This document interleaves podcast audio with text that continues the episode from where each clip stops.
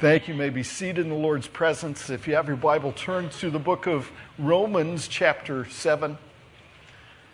It was not until after the destruction of the temple in AD 70 that Christianity was finally severed from being a sect of Judaism, because it was not until after the temple was gone that churches ceased to emerge primarily out of the synagogues, as even Paul went first to the Jew and then to the Greeks, as he said. So, Jews who had rejected their Messiah, by that time their choice was kind of hardened and, and confirmed. But Paul's readers in Rome at this time, before that had happened, they're made up of a significant contingent of Jews. And so Paul writes to Romans, and yet many of his readers have a deep reverence for Moses' law. I mean, they actually view it as a way to make themselves worthy of or worthy for God to do things for them, even as many Jews still do today. So, second, there are other Jews that just had a half step commitment to Jesus and they didn't want to let go of the temple and the priesthood and its sacrifices. And so, in all that mess, we see right now in Romans how the law is the enemy of Christian victory the enemy of the glorious revelation that we received in chapter 6, the enemy of overcoming by grace through faith in the Lord Jesus, because first off, and this is number one, notice, if you will, that the unsaved person uses the law as a way to earn salvation. And when they try to work their way to God to earn salvation, the law is not just an obstacle, it's an enemy, just like with any other major world religion on this planet. As somebody came in the first service, uh, new, new person, we've had a lot of new people coming, praise the Lord, in the last couple of three months. And, and he came in, he said, You know, my friends and I, we found you on YouTube and we've been looking at that series that you did on the truth between, where, where we talked about the truth between us and certain other cults and false religions, so that you could start at that truth in order to bring them the truth of the gospel. And I thought that, well, you know, that's so cool. And that, you know, and then you showed up here today and, and every other religion has this one thing in common. They work their way to God. So Buddhism has an eightfold path, and Islam has five pillars, and uh, Catholicism has seven sacraments, and they exist on the idea you must work your way to heaven by rituals, sacraments, ceremonies. You can never know when you have done enough. Only Bible Christianity shows you how God has worked his way to you. So, second, second, on the other hand, the law is an enemy for the saved person who tries to use it as a way to earn spirituality. Because then what, what he does is to set up a, normally a system of what I will call Baptist taboos. And if you step over the line, they draw the line. If you step over that, you must be unspiritual. I mean, I had those lines set for me when I was a teenager. Don't, uh, you know, don't play cards, don't go to movies, do not wear bell bottom jeans, do not wear wire rimmed glasses, and never let your hair get over your ears. Uh, you know, it's just crazy. And yet, those lines are set up by men who are in systems who want to glory in the particular type of victory they have over the sin that does not afflict them. So what I found was a lot of the men talking about not, you know, you shouldn't have long hair were bold. I'm just saying. So the law comes in as an enemy because you, you try and set up a human standard of holiness instead of walking in the Spirit. And their system was a slow torture which suffocated me and their system substituted for real discipleship and Bible exposition. And therefore, their system gave me just enough to keep me, but not enough to grow me. They were fueled by a legalistic search for spirituality, not by a walk in the Spirit instead of the flesh. So, all I'm trying to say is, and this is our thesis for today's study salvation frees us for spiritual warfare between the flesh and the inner man. And this is the struggle where part of you wants to sin and the other part does not. And through most of this chapter, Paul tells you that this was his current battle, intrepid apostle that he was, and for an extended period of his life, he was a loser. In other words, he was just like us. And, and what he explains is that he lost the battle because he did not know how to fight the war. So let me take you to our text because while performance based acceptance can be an enemy, an obstacle, and afflicts all of us, there is a right way, and Romans 7 tells us how to relate righteously to God's law. Anybody want to hear this? Just say, What was ever wrong with bell bottom jeans, Alan? And that just take too long to explain, so I'm going to move on anyway. First off, notice, if you will, this is number one the law is autocratic.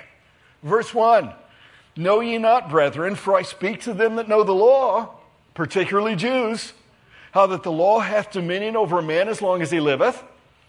Every living person is responsible to the law because while the law of Moses was only revealed to the Jews, Paul's already stated back in chapter 2, verse 15 of Romans, that the Gentiles show the work of the law written in their hearts their conscience also bearing witness, and their thoughts, the meanwhile, accusing or else excusing one another. So here's the dealio the law, it, law is an autocrat, it is a ruler with absolute power. And there's only one way to escape the law's judgment the judgment of the law is death. That's sin's rightful wage.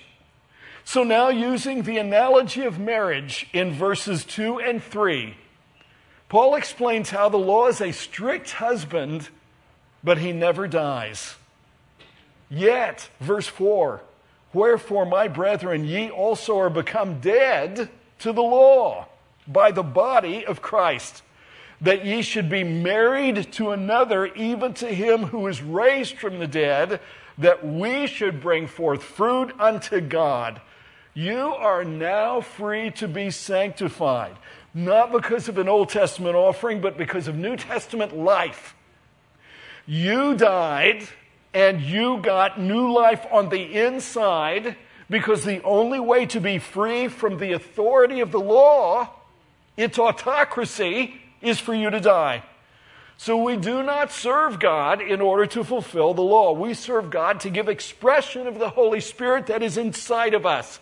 But second, second, this is number two, the law can be abused because it was never to be a means to attain personal righteousness. Well, you ask, but Alan, then why was the law given? And you're asking good questions this morning. Three reasons according to God. This is on the back page of your handout. First letter A, to express God's holiness. Verse 12 Wherefore the law is holy, and the commandment holy and just and good. The law is an extension of the expression of the character of God. It reveals how God is perfectly righteous and therefore perfectly holy, and that is why there are 10 commandments and not just 10 suggestions. And everything outside of God's holiness is on a rainbow spectrum. Is the systemic pandemic of sin. And the rules cannot be changed because you can't change who God is.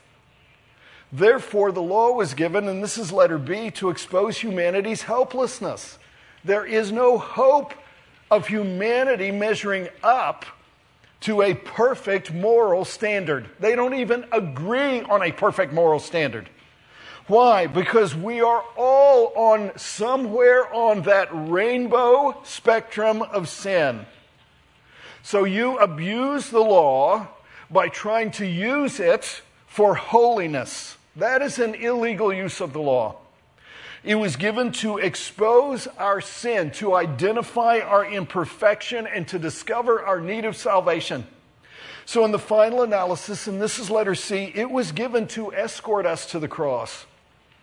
The law can never be your means to attain personal righteousness, but there is a way to escape its judgment your death, either physically in this life or spiritually in Christ. If you look at the back of your handout, of Galatians 3, verses 23 and 24, Galatians 3 says, But before faith came, we were kept under the law, shut up unto the faith which should afterwards be revealed. Wherefore the law was our schoolmaster to bring us to Christ that we might be justified by faith. The law is not our source of spirituality, but it's our guide to the spiritual one. And the law is not our source of righteousness, but it is our tutor to take us to the Holy One. Only Jesus is the source of righteousness and absolutely holy. So we all see people who are caught up in this dark perversion of Christianity and they live recklessly in sin, clubbing and cursing and carousing. And then they run to the confessional on Saturday or Sunday and they're given a rosary or a rote series of prayers to pray in penance and they make their confession, do the penance, and go out the very next weekend and do the exact same self destructive behavior. So the law is an autocratic ruler. It can be abused. So you, you say, but Alan, why are we drawn then to follow the law for either salvation or for spirituality? Why are we drawn to that? Well, this is number three because the law appeals to our flesh. So, what had happened was we started using the law to find and to fund self righteousness.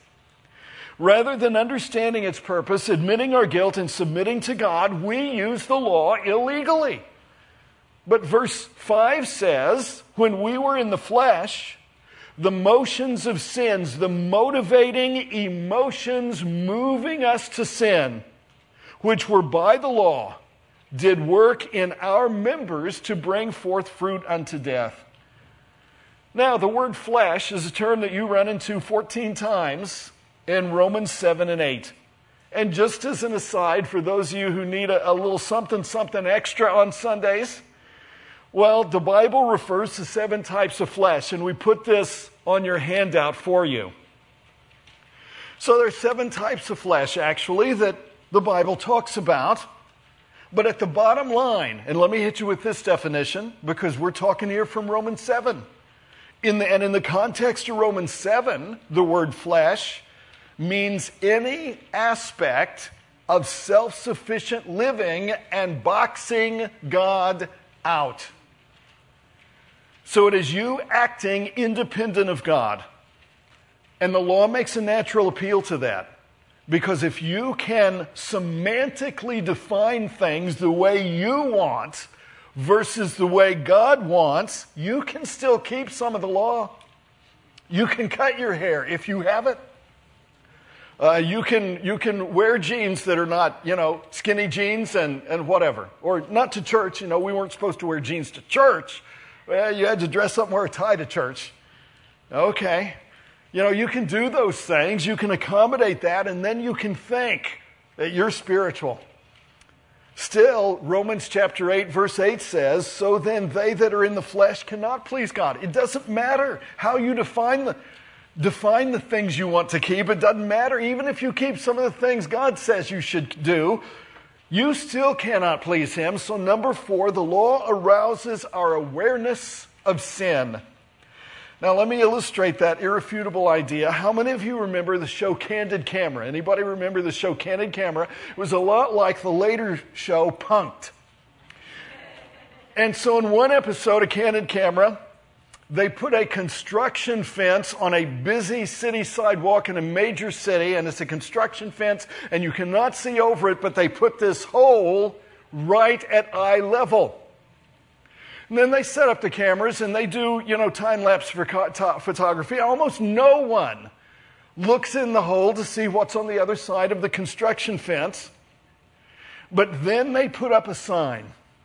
And one sign says, Don't look in this hole.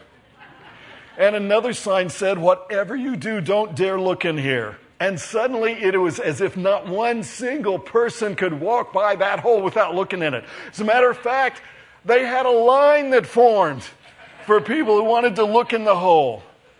And all I'm trying to say is we all sing with John Mellencamp I fight authority, and authority always wins. Now, watch verse 8. But sin taking occasion by the commandment, wrought in me all manner of concupiscence.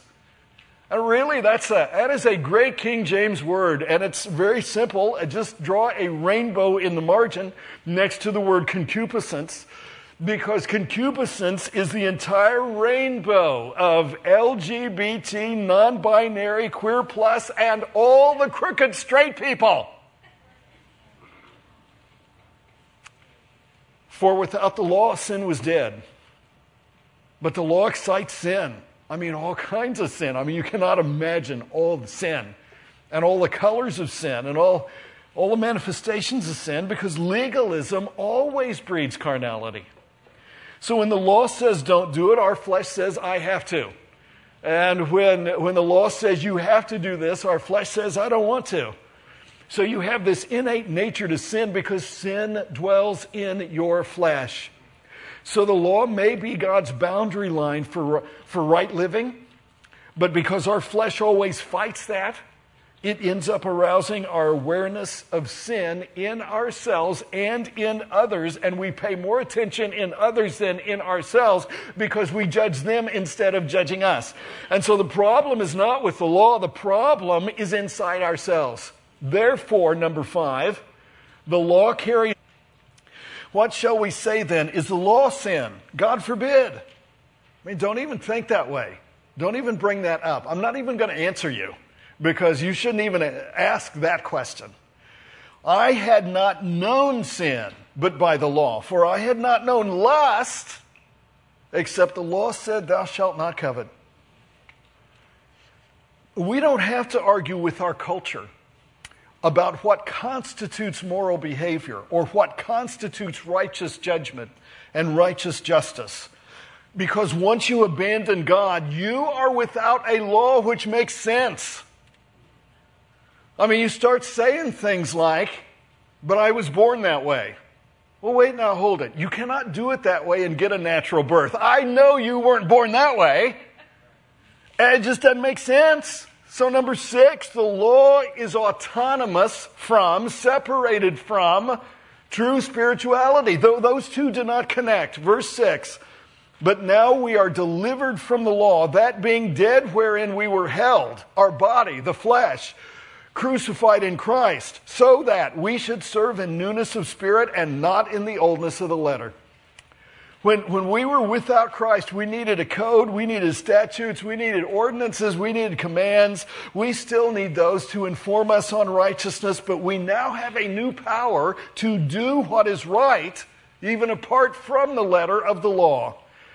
So we have died to the law, but because we have died in Christ and are born again, we can live up to the level of God's righteousness. And there are at least five powerful principles left in this passage which raise us all the way to that level. And this is how life begets true spirituality. First, letter A. We are duty bound to the law as long as we live. Verse 1 The law hath dominion over a man as long as he liveth. Letter B, we are, but we are dead to the law by being crucified in Christ. And here Paul does a throwback truth, and, and a throwback truth is, is he throws back to the identity truth that he taught us in chapter 6. And if you turn your handout over and if you look at those verses, Romans 6, verses 3, 11, and 13, that will enable you to review so you can remember. This is what frees us. And as Romans 7 verses 2 and 3 say, our old husband, the old man, he ain't gonna die. Till this body's dead, he don't die. But when we die in Christ, we're free to be married to a new husband, a new man, the new man that Colossians talks about. So we are now, and this is letter C, delivered from the law by the Spirit of God. And for those of you who need a little extra something something on Sunday, there are actually seven laws referred to in the book of Romans. And the first six are rever- referred to just so we can be, be delivered to number seven. These are identification truths So, knowing, reckoning, and yielding frees you from the law of sin, which bears the wages of death. And instead, Christ's name becomes your name, and Christ's righteousness becomes your righteousness, and His standing with God is your standing with God, and His riches are your riches, and His strength is your strength, and because His life becomes your life, then His future becomes your destiny. So, watch, letter D. We have a destiny to bear the fruit of righteousness. So while living in the flesh, the flesh can produce no fruit acceptable to God, uh, as we saw in verse 5. But now we are married to Christ, verse 4. He is our bridegroom. He's our new man. When we become one with our husband, then it's just natural to produce fruit. So everything done by faith in the sufficiency of Christ bears eternal fruit. Because in the final analysis, and this is letter E, we are designed to walk in newness of the Spirit. Verse 6 But now we are delivered from the law, that being dead wherein we were held, that we should serve in newness of spirit. We're crucified in Christ, our body dead in his body. Our body crucified in his body, that's mortification. We, we still have to mortify it as we go along. It's up there on the cross. We got to mortify it. But we can do that because we now have a newness of spirit. We are born again. We don't walk in the oldness of the letter. But you know, what does that mean? Alan, what does that mean? Newness of spirit. Well, you're asking good questions this morning.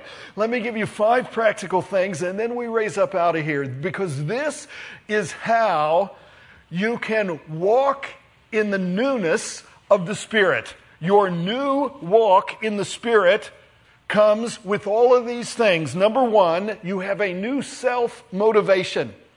We have a new design for life and ministry. We are no longer motivated by obligation and mandate. We are motivated by the motions of godly emotions like joy and worship and peace and praise. Well, so number two, you have a new source of power. So we no longer struggle on our own old self sufficiency, which was never sufficient enough. The law gave rules, it gave restrictions, it gave responsibilities, but it gave no resources. The law put demands on our lives, it did not give us the power to fulfill them. But the Holy Spirit does. So the Christian is to live out of Christ's sufficiency because this is identification truth. And when you do not do that, then verses 13 to 20 apply to you. And if you do not tap into this truth, then you're condemned to verses 21 to 25. But if you walk in the Spirit, then number three, it brings you a new sense of contentment. No longer living in helpless frustration. Because the law of the Spirit brings a feeling of fulfillment. Even when we feel like we are defeated, even when it seems like we lost, now, there's a feeling of fulfillment because we know what we've got on the inside and we're going to get back up again. And so we will see this in detail in the next chapter because number four, you have a new standing in Christ. Living by law, you were always only living in condemnation. Verse 10, and the commandment which was ordained to life, I found to be unto death. For sin taking occasion by the commandment deceived me, and by it slew me. I mean, what a battle. It was a duel. I thought we were just fencing. It was a knife fight to the death. And you know how Mr. Law won? He won because he doesn't play fair. He does not play fair. He tricked me with the commandments and then slew me with its wages. So Paul examines the spiritual man, verses 1 to 6. He contrasts that with the natural man, the unsaved man, verses 7 to 11. He now deals with a different species of animal. He looks like a spiritual man, but he's acting like a natural man. We know him in Scripture and in experience as the carnal man, the carnal Christian. So he is the Christian who chooses to sin and simply pay the consequences. Well, Alan, I'm saved by faith through grace. I've got eternal life. Can I do whatever I want? You know what? You can do whatever you can get away with in this life and not go to jail for. And you can do anything you want if you're willing to suffer the consequences. But part of that consequence is you go back into bondage. So verses 12 to 25 talk about the believer in sin. Now that means the question from the pulpit today is this if the law is holy, why is it not able to make me holy? I want to be holy too. Well, because even as Christians, the flesh is exceeding sinful since the sin principle still lives in our flesh. That's why he says in verse 14, For we know that the law is spiritual, but I'm carnal, sold under sin. So the reason why the law cannot make me spiritual comes down to my flesh. The flesh gets in the way. And we can survey that gulf in verses 15 and 16, but can I just show you the bottom line? This is Galatians 5:17. Here's the bottom line. For the flesh lusteth against the spirit, and the spirit against the flesh, and these are contrary the one to the other, so that ye cannot do the things that ye would, the things you want to do, the good things you want to do. So we've got conflicting potentials in Romans 7, verses 17 and 18. We have conflicting purposes in verses 19 and 20 because of conflicting principles, verses 21 to 24. Now, watch, because two separate laws are at work now that you got saved. Verse 21 I find then a law that when I would do good, evil is present with me. I mean, even if I do the right thing, I usually do it for the wrong reason. Or, or you know, uh, selfish motivation.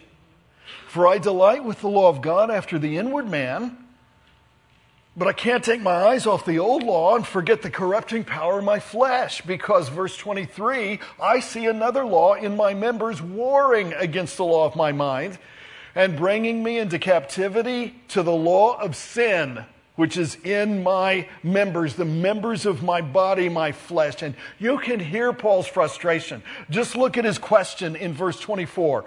O wretched man that I am, who shall deliver me from this, the body of this death? So, in the final analysis, because of conflicting potentials and purposes and principles, I have conflicting personalities. Verse 25 I thank God through Jesus Christ our Lord. So then, with the mind, I myself serve the law of God, but with the flesh, the law of sin. And I'm going to stop there, just like Paul does. But it ain't over. And it ain't over because in Christ, we have a secure standing with God. And that's all we need to keep going. That's all we need to get back up again. And, and look, look at Romans 8, verse 1. I lied. Okay, I'm going to go one verse into the next chapter. And uh, there is therefore now no condemnation to them which are in Christ Jesus. Who, wait, hold it, check that. I mean, you got it. It has to start there. And, and, and it, because it stays there, you got to dwell in Him. You have to abide in Him and walk not after the flesh, but after the Spirit. So that, I mean, the problem is not keeping the law and not keeping the law. And you do still always have sin in, in the body, in the flesh. But the issue is well, who are you following then? Are you following the Spirit? And the fact that you can now follow the Spirit, that alone means that life can never defeat you. So, in the final analysis in a walk of the Spirit, this is number five, you have a new object of praise. Chapter 8 is going to bust on the scene with the gospel good news because there is another law. So, chapter 8 is going to tell you how to solve chapter 7.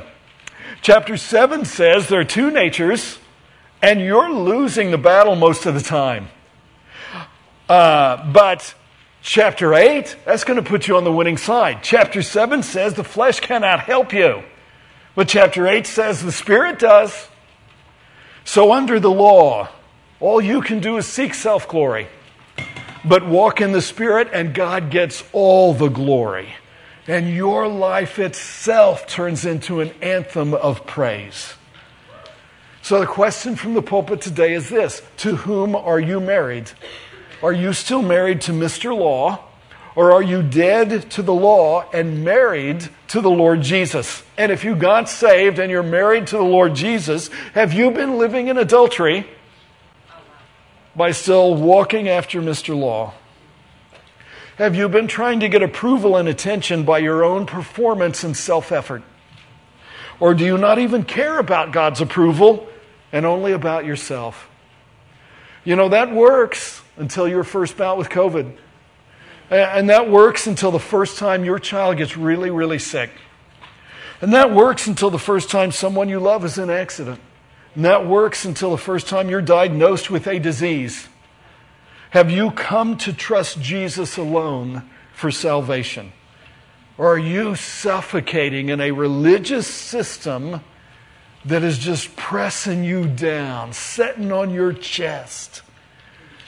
Have you given your life to a walk in the Spirit, which produces fruit unto God through ministry in Christ's body, this church.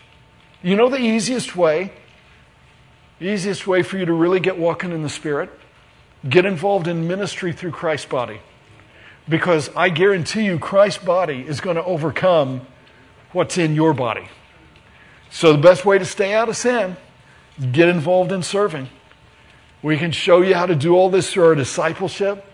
So, so are you willing to be released today from a suffocating life and really exhale and just start to breathe? You know, Romans 10 13 says, For whosoever shall call upon the name of the Lord shall be able to exhale, can really start breathing shall be delivered because you'll be saved. Every head bowed, every eye closed. You say, okay, Alan, what do I have to do to receive Christ today? How do I call upon His name as Lord? How do I receive eternal life in Christ and get that new life and the Holy Spirit that you're talking about? You know, all you have to do is pray. It's a spiritual transaction. So it takes a, a, spiritual action. All you have to do is pray and just say, God, save me today for Jesus' sake.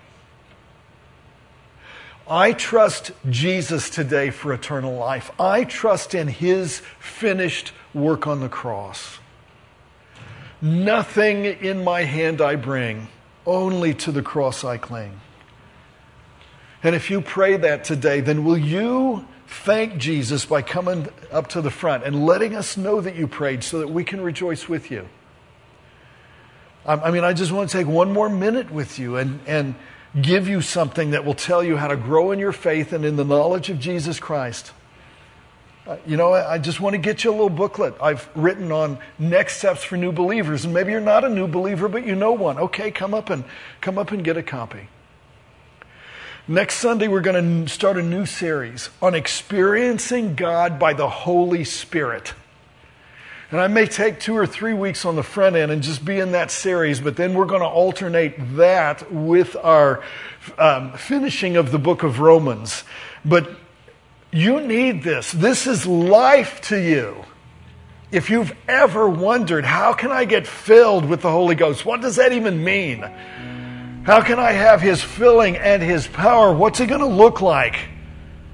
This is life to you. Invite someone to come with you. Do not miss it. Do not miss it.